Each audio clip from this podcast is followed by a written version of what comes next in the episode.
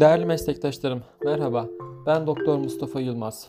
Sizlerle bugün ACS Update sitesi için hazırlamış olduğum podcast'i paylaşacağım. Podcast'in konusu veri yokluğuna rağmen kalp kapak cerrahisi sonrası direkt oral antikoagülan kullanımı ile ilgili olacak. Direkt oral antikoagülanlar cerrahi aort ve mitral kapak deplasmanı yapılanların %1 kadarında kullanılmaktadır. Ancak CRT 2021'de sunulan verilere göre cerrahi biyoprostetik operasyonu olanların %6'sında kullanılmaktadır. Göğüs Cerrahisi Derneği 2014-2017 döneminin kayıtlarının analizinde direkt oral antikoagülan kullanımı cerrahi biyoprostetik kapak uygulananlar arasında istikrarlı bir şekilde artarak Doktor Ankur Kalra'ya göre potansiyel olarak önemli bir sayıya ulaşmıştır. Mekanik kapak replasmanı yapılanlarda direkt oral antikoagülan kullanımında bir artış olmadığını vurgulayan Doktor Kalra, ancak oran %1 bile olsa daha fazla veriyi toplanana kadar kullanılmamalı dedi. FDA'ye göre prostatik kapaklı hastalarda direkt oral antikoagülanlar kontraindikidir ve önerilmezler. Kalra'ya göre bu durum direkt oral antikoagülana bağlı zararlı etkilerin görülmesi nedeniyle erken sonlandırılan randomize re-align çalışmasına kadar izlenebilir. Re-align çalışmasına dahil edilen mekanik mitral ve aort kapaklı hastalarda dabigatran varfarine göre sadece daha fazla kanama değil, aynı zamanda daha fazla tromboembolik olayla ilişkiliydi. Faktör 10A inhibitörlerini kalp kapak cerrahisinde varfarin ile kıyaslayan randomize çalışma mevcut değildir. Ancak Kalra belki de Re-align çalışması nedeniyle her ikisinin de etiketinde uyarıcı bir dilin bulunduğunu belirtmektedir. Göğüs Cerrahisi Derneği kayıtlarına göre mekanik aort kapak cerrahisi olan 18.142 hastanın 193'ü, mekanik mitral kapak cerrahisi olan 13.942 hastanın 139'u, aortik biyoprotez kapak cerrahisi olan 116.203 hastanın 5.625'i, biyoprotez mitral kapak cerrahisi olan 39.243 hastanın 2180'i taburculukta direkt oral antikoagülan kullanmaktaydı. Mekanik kapak olanların yaklaşık 3'te 2'si faktör 10A inhibitörü kullanmaktayken biyoprotezi olanlarda faktör 10A inhibitörü kullanımı %80'den fazlaydı. Kalra, faktör 10A kullanımının sebebinin re-align çalışması olabileceğini belirtmektedir.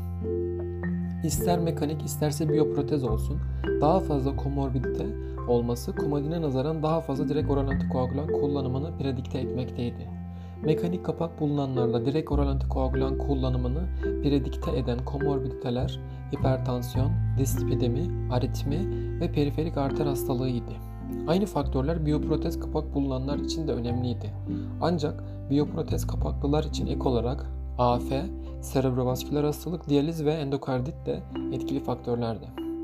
MedStar Kalp ve Damar Enstitüsü'nün sponsorluğunda düzenlenen bir sanal toplantıda Doktor Kalra, bu sezgiseldir ancak muhtemelen kapak replasmanı öncesi faktör 10A inhibitör, inhibitörü kullananların cerrahi sonrası da faktör 10A inhibitörü kullanma ihtimali daha fazladır dedi.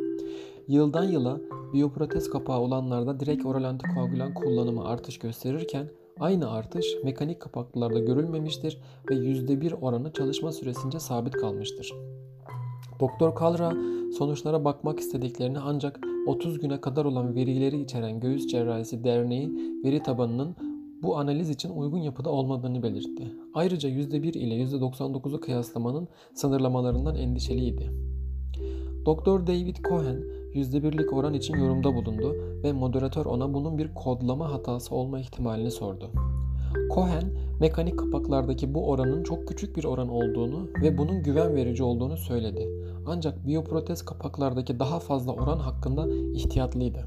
Ayrıca özellikle aortik konumda biyoprotezi olanlarda direkt antikoagülan kullanımına karşı uyarı olmasını her zaman garip karşıladığını belirtti. Doktor Cohen, direkt oral antikoagülanların yararlı etkilerinin non-valvüler AF hastalarında gösterildiğini ancak bunun aort stenozu olmayan değil, mitral stenozu olmayan anlamına geldiğini ve bunun nasıl yanlış anlaşıldığına dair makaleler olduğunu söyledi. Doktor Kalra, mekanik kalp kapağı olanlarda direkt oral antikoagülanları düşünmediğini ve biyoprostetik kapağı olanlarda ise varfarini direkt oral antikoagülanlara tercih ettiğini söyledi.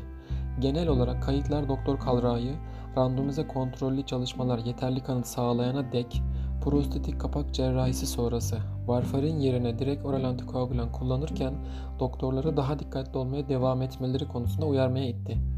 Çalışmanın sonuçları Kalra'nın sunumundan sonra JAMA Network Open'da bir araştırma mektubu olarak çevrimiçi şekilde yayınlandı. Kalra ve Cohen çıkar çatışması bildirmediler. Teşekkür ederim.